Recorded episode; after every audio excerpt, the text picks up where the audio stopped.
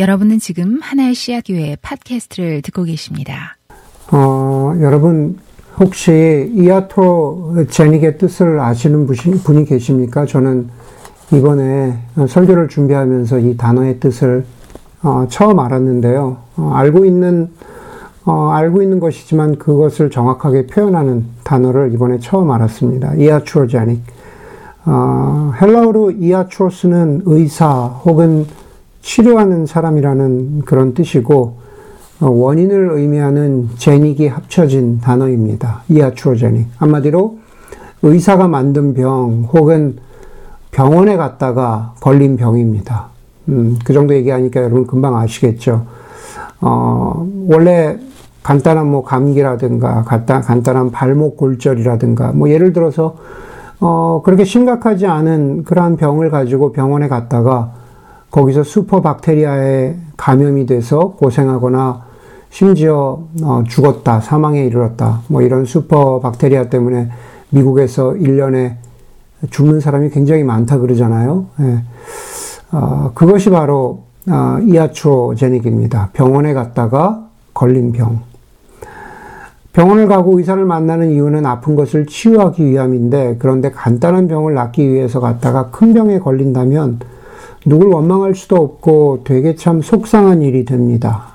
음, 그런데 어, 이런 경우가 가능한 곳이 또 있을까? 병원 외에 또 있을까라고 생각해 보면은 어, 그것은 아마 교회나 그리스도인들의 모임이 그럴 수 있지 않을까 생각을 합니다.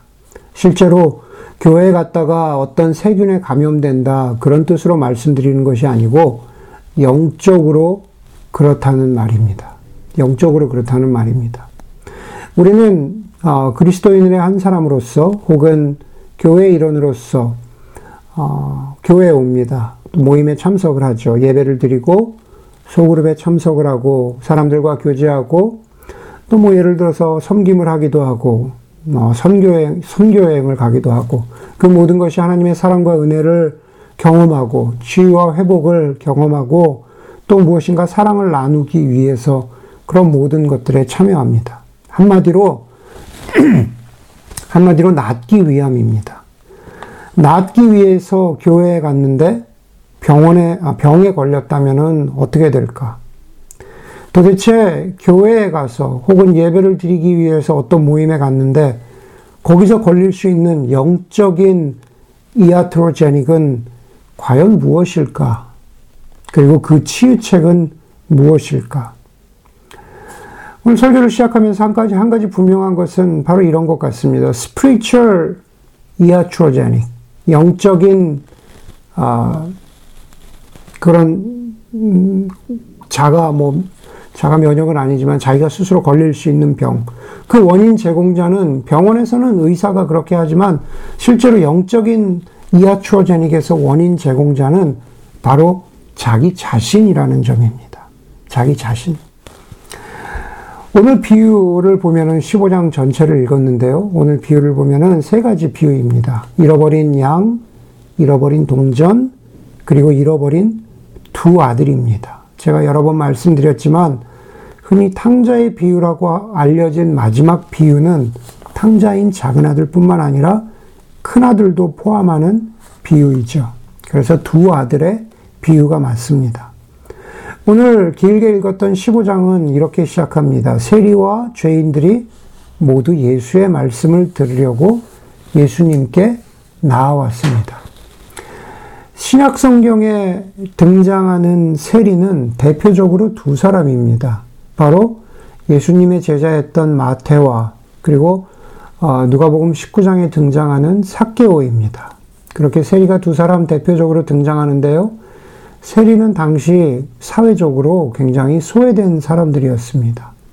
다른 이유로 소외된 것이 아니라 돈을 너무 밝혀서 오히려 커뮤니티로부터 소외된 사람들이었습니다. 당시 세리들은 로마나 로마를 대신하는 지방 정부를 대신해서 세금을 걷었는데 거기에다가 자기의 욕심까지 더 얹어서 자기의 수고비로 더 얹어서 세금을 걷었던 거죠. 제가 예전에도 말씀드렸죠. 뭐 어느 정도 세금을 거두면 좋을 텐데 너무 과하게 거둔 겁니다. 자기들의 이익을 찾으려고 너무 많은 수고비를 거둔 거나 다름없는 겁니다. 그래서 당시 커뮤니티에서 환영받을 수 없었던 그런 사람들이었습니다. 그런데 오늘 본문에 보니까 누가가 세리들을 죄인들과 한 묶음으로 엮어서 그렇게 말하고 있습니다. 또 죄인들이 등장하죠. 그 죄인들, 혹은 그 죄인들이라고 이름 붙여진 그 사람들의 죄라는 것은 누구의 기준으로 보아서 죄일까? 그죠? 한 가지 분명한 것은 이거죠. 당시, 예수님 당시에 유대 사회를 이끌어가고 지배하고 있었던 유대교라는 종교적 기준으로 봐서 죄인들이라고 오늘 본문은 말하고 있는 겁니다. 오늘 2절에 보니까는 그 단서가 나오고 있죠. 세리와 죄인들이 예수님 가까이로 나왔는데 2절에 바리세파 사람들과 율법학자들은 투덜거리면서 말하였다. 예수, 예수라는 이 사람이 죄인들을 맞아들이고 그들과 함께 음식을 먹는구나 이렇게 말합니다. 예수님 당시에 바리세파 사람들은 대략 한 6천 명 정도로 알려져 있습니다. 율법학자들도 그렇게 수가 많지 않았습니다. 그런데 여러분 성경을 보면은 아주 참 어, 지겹다 싶을 정도로 성경을 통해서 특히 복음서를 통해서 이 바리새파 사람들 율법학자들이 반복적으로 그리고 조연도 아니고 주인공으로 계속 등장합니다. 그것은 뭐를 말, 해 주냐 하면은 바로 숫자도 얼마 되지 않는 그 사람들이 가지고 있는 어떤 영적인, 사회적인 영향력을 보여주는 거죠. 오늘 본문의 기준에 따라서 말하자면 그 사람들이 정하는 기준이 곧 죄의 기준이 되었다라는 겁니다. 너는 죄인이다 라고 꼬리표를 붙여주는 사람들은 바로 다른 사람 아니라 바리세파 사람들, 율법학자들이었습니다. 여러분 율법학자들과 바리새인 어, 그 사람들의 시작은 어땠을까? 그렇게 늘 정지하고 평가하는 것일까? 아니었습니다. 그 사람들은 선한 사람이 되고자 했습니다. 옳은 사람이 되고자 했습니다. 하나님을 더 경외하면서 살고자 했습니다. 여러분, 우리 자신의 모습을 한번 보십시오. 우리도 그렇지 않나. 우리 그리스도인들도 그렇죠. 우리가 교회당에 나오는 것, 우리가 예배를 드리는 것, 우리가 신앙생활, 신앙생활이라는 것을 하는 것, 그것은 모두가 다 선하고 옳은 목적을 가지고 있습니다. 저 하나님을 사랑하고 세상을 더 사랑하고 사람을 더 사랑하기 위함이 우리가 그리스도인으로서 살아가는 그러한 이유와 목적이 됩니다. 여러분 그렇게 성전에 나오고 하나님을 예배하고자 하고 옳고 선한 사람이 되고자 했던 바리새파 사람들 율법 학자들이 스스로 다른 사람이 누가 준 것이 아니라 스스로 영적인 스피리추얼 이아초제닉에 걸렸습니다. 바로 그런 영적인 병에 걸렸습니다. 그리고 그 영적인 병의 정확한 이름은 바로 자기의입니다. self-righteousness. self-righteousness입니다. 여러분, 자기의라고 하는 것은 하나님 대신에, 거기에 자기라는 말이 있잖아요. 하나님 대신에 자기 자신이 righteous, 의로움을 결정하는 기준이고 주체가 된다는 말입니다. 내가 스스로 내가 옳은 사람, 선한 사람이라고 말하는 그 기준이 바로 자기 자신입니다. 그런데 여러분, 우리가 곰곰이 이렇게 보면은요, 사실, 어, 내가, 내가 다 옳아. 내가 모든 것의 기준이지. 내가 세상의 기준이지. 라고 이야기하는 그렇게, 그렇게 배짱 좋은 사람은 예전이나 지금이나 사실 그렇게 많이 없습니다. 바리새인들도 그럴까? 네, 바리새인들도 마찬가지입니다. 바리새인들 그렇게 뻔뻔한 사람이라고 볼 수 없습니다. 그런데 겉으로는 그렇게 아니라고 할지 모르지만은 바리새인들이 속으로는 그랬어요. 내면적으로는 그랬다니, 그랬다는 말입니다. 속으로는 은근히 내가 의로움의 기준이라고 그렇게 여기면서 살았다는 말입니다. 여러분, 제가 여러분들에게 한번 질문하겠습니다. 어, 얼마 전에도 기도 모임에서 잠깐 나눴었는데, 여러분, 우리가 은혜라고 했을 때, 제가 여러분들에게 은혜가 무엇입니까? 라고 질문하면, 우리 많은 사람들이 은혜의 정의를 이렇게 말합니다. 하나님이 우리에게 거저 주시는 것. 하나님이 우리에게 공짜로 주시는 것. 우리가 받을 자격이 없는데 하나님이 우리, 우리에게 어, 어, 그냥 주시는 것. 그것을 우리가 은혜라고 합니다. 그럼 여러분, 은혜에 반대되는 것은 무엇일까? 은혜에 반대되는 개념은 무엇일까? 내가 받을 자격이 있는 것이 아니라 내가 노력해서 받을 자격이 있는 것. 내가 그냥, 그냥 나 공짜로 받는 것 원하지 않고 내가 노력해서 얻으려고 하는 그 노력이라는 것이 은혜의 반대편에 있을까요? 공짜로 받으려고 하지 않고 내가 노력한 만큼 받는 것이 은혜의 반대일까? 여러분 한번 간단히 한번 생각해 보십시오.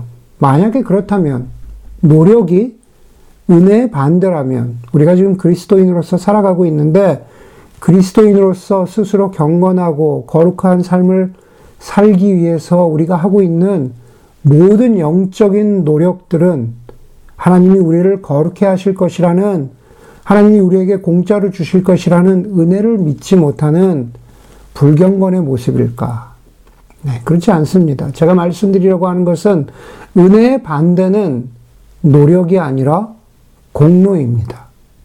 노력이 아니라 공로죠. 공로는 말 그대로 나의 노력을 인정받으려는 태도입니다. 바리새인들의 영적인 태도는 바로 공로였습니다. 나의 노력이 정당한 대가와 인정을 받아야 한다는 태도. 죠 여러분, 다시 말씀드리자면 노력은 인정받아야 합니다. 하나님 앞에서 내가 옳고 거룩한 삶을 살고자 하는 그 노력, 계명을 지키려고 하는 노력, 율법을 지키려고 하는 그 노력은 좋고 선한 의도입니다. 무조건 노력은 잘못됐다고 폐기하고 무시해서는 안 됩니다. 문제는, 문제는 잘못된 태도를 밑바닥에 깔고 있는 바로 그러한 율법과 기준이 잘못된 것이죠. 바리새인들의 문제는 율법학자들의 문제는 바로 그것입니다. 태도가 잘못되었기 때문에 그 실천도 잘못된 것입니다. 자기 의가 있었습니다. 멀리서 보면 바리새인들을 곰곰이 들여다보면 가까이 가면은 자기 의라고 하는 독을 품고 있는 방울뱀처럼 자 바리새인들의 삶 속에 자기 의라고 하는 그러한 독이 또아리를 틀고 앉아 있었습니다. 자기 의라고 하는 독에 물리면은 살아남을 수 있는 영혼은 없다고 봐도 됩니다. 우리가 모두 죽습니다. 자기 의라고 하는 그 방울뱀에게 가까이 가면 우리 모두도 안전할 수 없다라는 거죠. 여러분 오늘 본문에 보니까는 자기 의에 사로잡힌 사람은 기쁨이 없고 감사가 없고 여유가 없습니다. 오늘 본문은 그것을 투덜거린다라는 말로 표현하고 있습니다. 여러분 누가복음 19장에 보면은 삭개오가 예수님을 삭개오가 뽕나무에서 내려와서 예수님을 자기 집으로 모셔드리면서 함께 식사하자고 하니까 사람들이 수군거렸다. 다른 말로 사람들이 투덜댔다라고 말합니다. 예수가 죄인의 집에 들어갔다고 하면서 투덜댄 것이죠. 오늘 본문에 나오는 투덜댔다라는 것과 같은 단어입니다. 출애굽기를 보면은 홍해를 건넌 이스라엘 백성들이 먹을 것과 마실 것이 없어서 애굽의 가마 곁에서 고기 먹던 때를 회상하면서 모세와 아론에게 투덜거렸다 이렇게 말합니다. 똑같은 똑같은 히브리어 단어입니다. 여러분 바리새인이나 율법학자나 출애굽한 이스라엘 백성이나 제가 거듭 말씀드리지만 모두 정말로 악하기 때문에 투덜거린 것일까? 아닙니다. 그 사람들 선한 사람들입니다. 하나님 따르려고 하는 사람들입니다. 하나님 예배하려고 했던 사람들입니다. 그런데 투덜거립니다.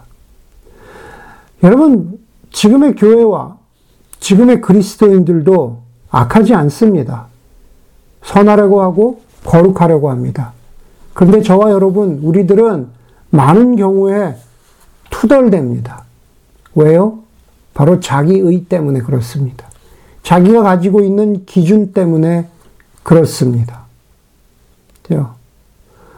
과연 오늘 본문에 보니까는 바리새인들과 그리고 지금 우리를 영적인 이하추어전익에 걸리게 하는 그 원인이 과연 무엇일까? 오늘 본문에 보니까 아는 것이 문제였어요. 더 정확히는 왜곡되게 알고 있는 것이 문제라고 해야 할 것 같습니다.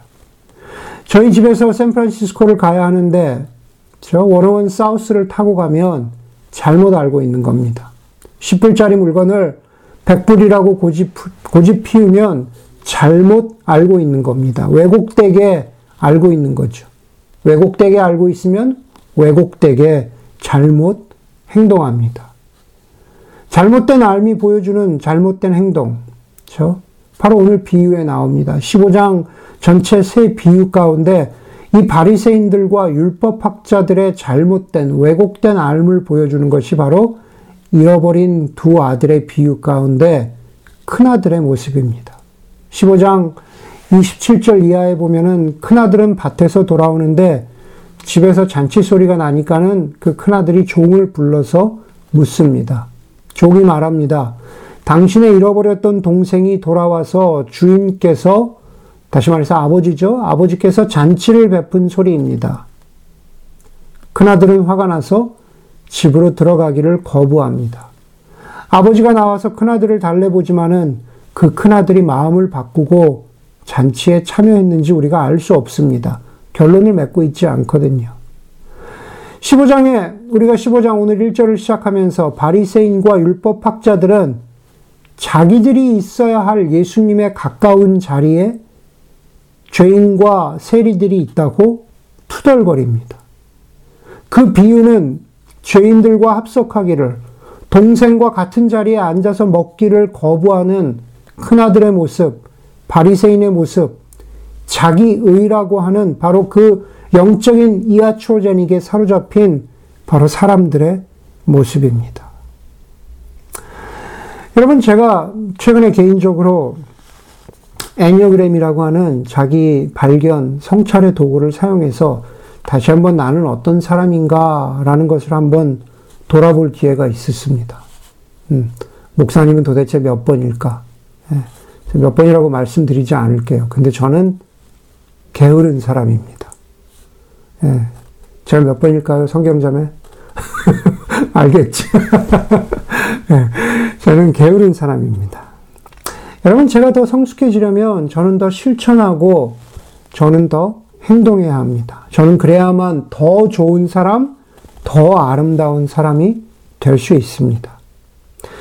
여러분 4절에 보면 4절에 보면 예수님이 바리새인과 율법 학자들에게 이렇게 말씀하세요. 너희 가운데에서 어떤 사람이 양 100마리를 가지고 있는데 그 가운데서 한 마리를 잃으면 99마리를 들에 두고 그 양, 그 잃어버린 양 한 마리를 찾을 때까지 찾아다니지 않겠느냐라고 이렇게 말씀하시죠. 제가 그 구절을 읽으면서 설교를 준비하면서 제 방을 쭉 둘러보니까 제가 지금 앉아 있는 자리 여러분 뒤로도 보이시죠? 제 방을 쭉 둘러보니까 마치 아흔아홉 마리 양과 같은 책으로 꽉 차 있습니다.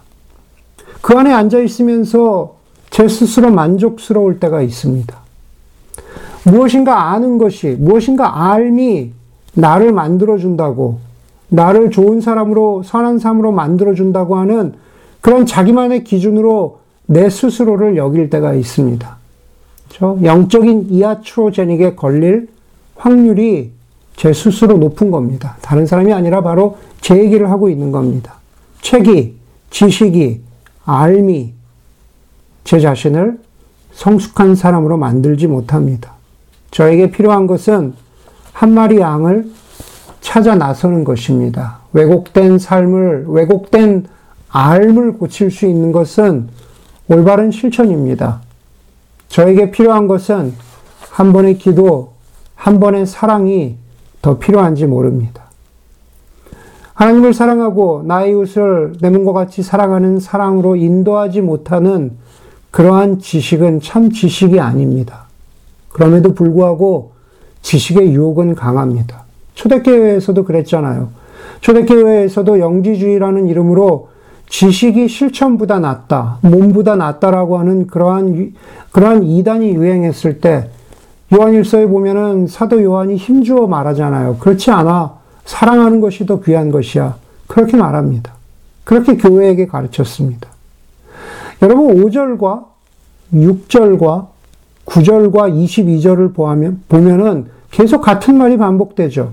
잃어버린 양을 찾은 후에 그것을 찾아서 기뻐했다. 잃어버린 동전을 찾고 기뻐했다.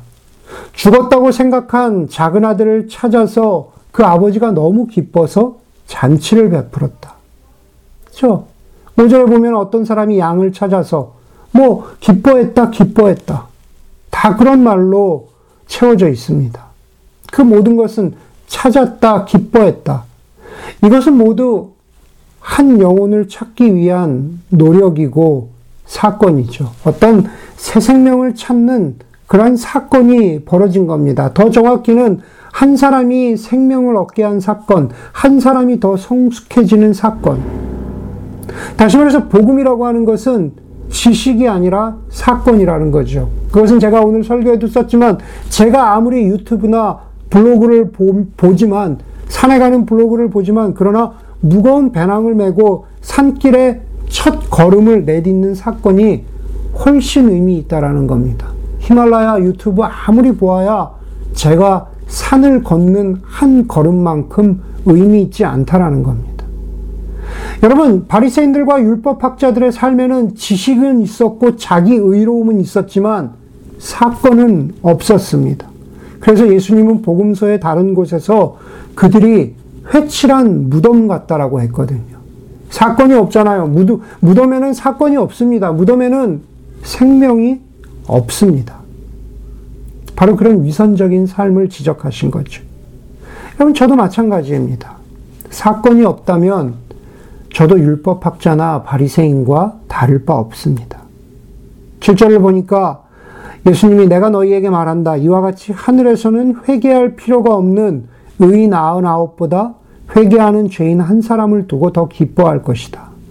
아흔 아홉이라는 것은 굉장히 큰 숫자입니다. 그러나 그 큰 숫자 아흔 아홉을 저는 그리 대단치 않은 지식, 그리 대단치 않은 알미라고 묵상하였습니다. 제가 지금 이 뒤에 있는 것들 다 알아봐야, 다 읽어봐야 그게 뭐 대단하겠습니까? 사건을 만들기에는 별 쓸모없는 자기 의로움의 태도가 될 수 있습니다. 여러분, 아흔아홉에 비교할 수 없이 귀하고 중요한 것이 작아 보이지만 양 한 마리, 동전 하나, 아들 한 명, 심지어 큰아들까지 모두 보면 하나하나입니다. 하나하나가 회개하고 하나님께 돌아오는 생명을 얻는 사건이죠. 혹은 심지어 주님 안에서 성숙해지는 사건입니다. 여러분, 저는 저희 하나의 시합교회가 저와 여러분들에게 영적인 이아추어제닉을 주는 곳이 안 되기를 바랍니다. 우리 각자가 나름대로 붙잡고 있는 아흔아홉 가지, 뭐 그것이 뭔지는 모르겠어요. 그래, 그것이, 그것이 더 맞구나. 그것을 확인해주고 그 안에만 머물러 있게 하는 공동체가 되어서는 안 된다는 뜻입니다. 예, 그래서는 안 됩니다. 그러면 우리가 자기 의라는 그런 영적인 이하추어, 이하추어자닉에 걸리기 쉽거든요. 여러분, 제가 최근에 듣고 배운 성숙에 관해서 가장 의미 있었던 말은 인간이 성숙되어 간다라는 뜻은 계단을 오르는 것처럼 단계를 오르는 것이 아니라 오히려 성숙은 한 인간이 자기다움을 발견하되 그것에 머물러 있지 않고 그것을 더 확장해 가는 것이다. 라는 그러한 말이었습니다. 제가 자기다움이 있잖아요. 제가 여전히 아까 우리 성경자매가 저를 잘 파악해 줬지만 자기다움이 있잖아요. 그냥 제가 이것을 버리기 어렵잖아요. 예. 그러나 거기에 머물러 있지 않고 마치 작은 돌을 고요한 호수에 던졌더니 그 돌이 아름다운 파장을 만드는 것처럼 거기에 머물러 있지 않고 자신을 확장해 나가는 거죠. 아흔아홉 마리에 머물러 있지 않고 한 마리, 한 마리를 찾아 나가듯이 자기 자신을 확장해 나가는 겁니다. 저처럼 여러분들에게도 우리 모두 각자는 자기다움이 있습니다. 아흔아홉 마리 양과 같은 그 무엇을 가지고 있다는 말입니다. 그게 쉽게 버려지지 않죠. 나라는 사람은 이런 사람이구나. 그것을 확인하지만 그 안에 머물러 있지 않고 성숙을 향해 나아가는 사람이 되는 겁니다. 저는 하나의 씨앗교회가 우리 공동체가 서로 안에 있는 자기다움을 발견하도록 돕는 그러한 공동체가 되었으면 좋겠습니다. 앞으로 교회가 준비하고 있는 여러 가지 것들이 저뭐 애니어그램이나 뭐 관상기도나 이런 것들이 바로 자기다움을 발견하는 그러한 도구가 될 수 있겠죠. 그런 것들을 통해서 우리는 좋건 싫건 그 자기다움을 직면해야 하지만은 그 너머를 바로 그 너머죠. 그 너머를 우리가 찾아야 하는 자기만의 한 마리 양을 찾아 나서는 거죠.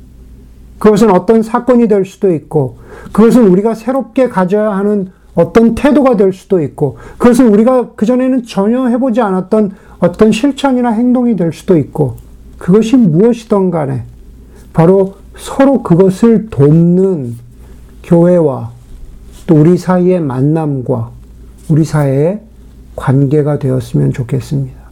그것이 바로 지금 우리의 그것을 넘어서는 그러한 하나님이 바라시는 우리의 모습이 될 것입니다. 함께 기도하도록 하겠습니다.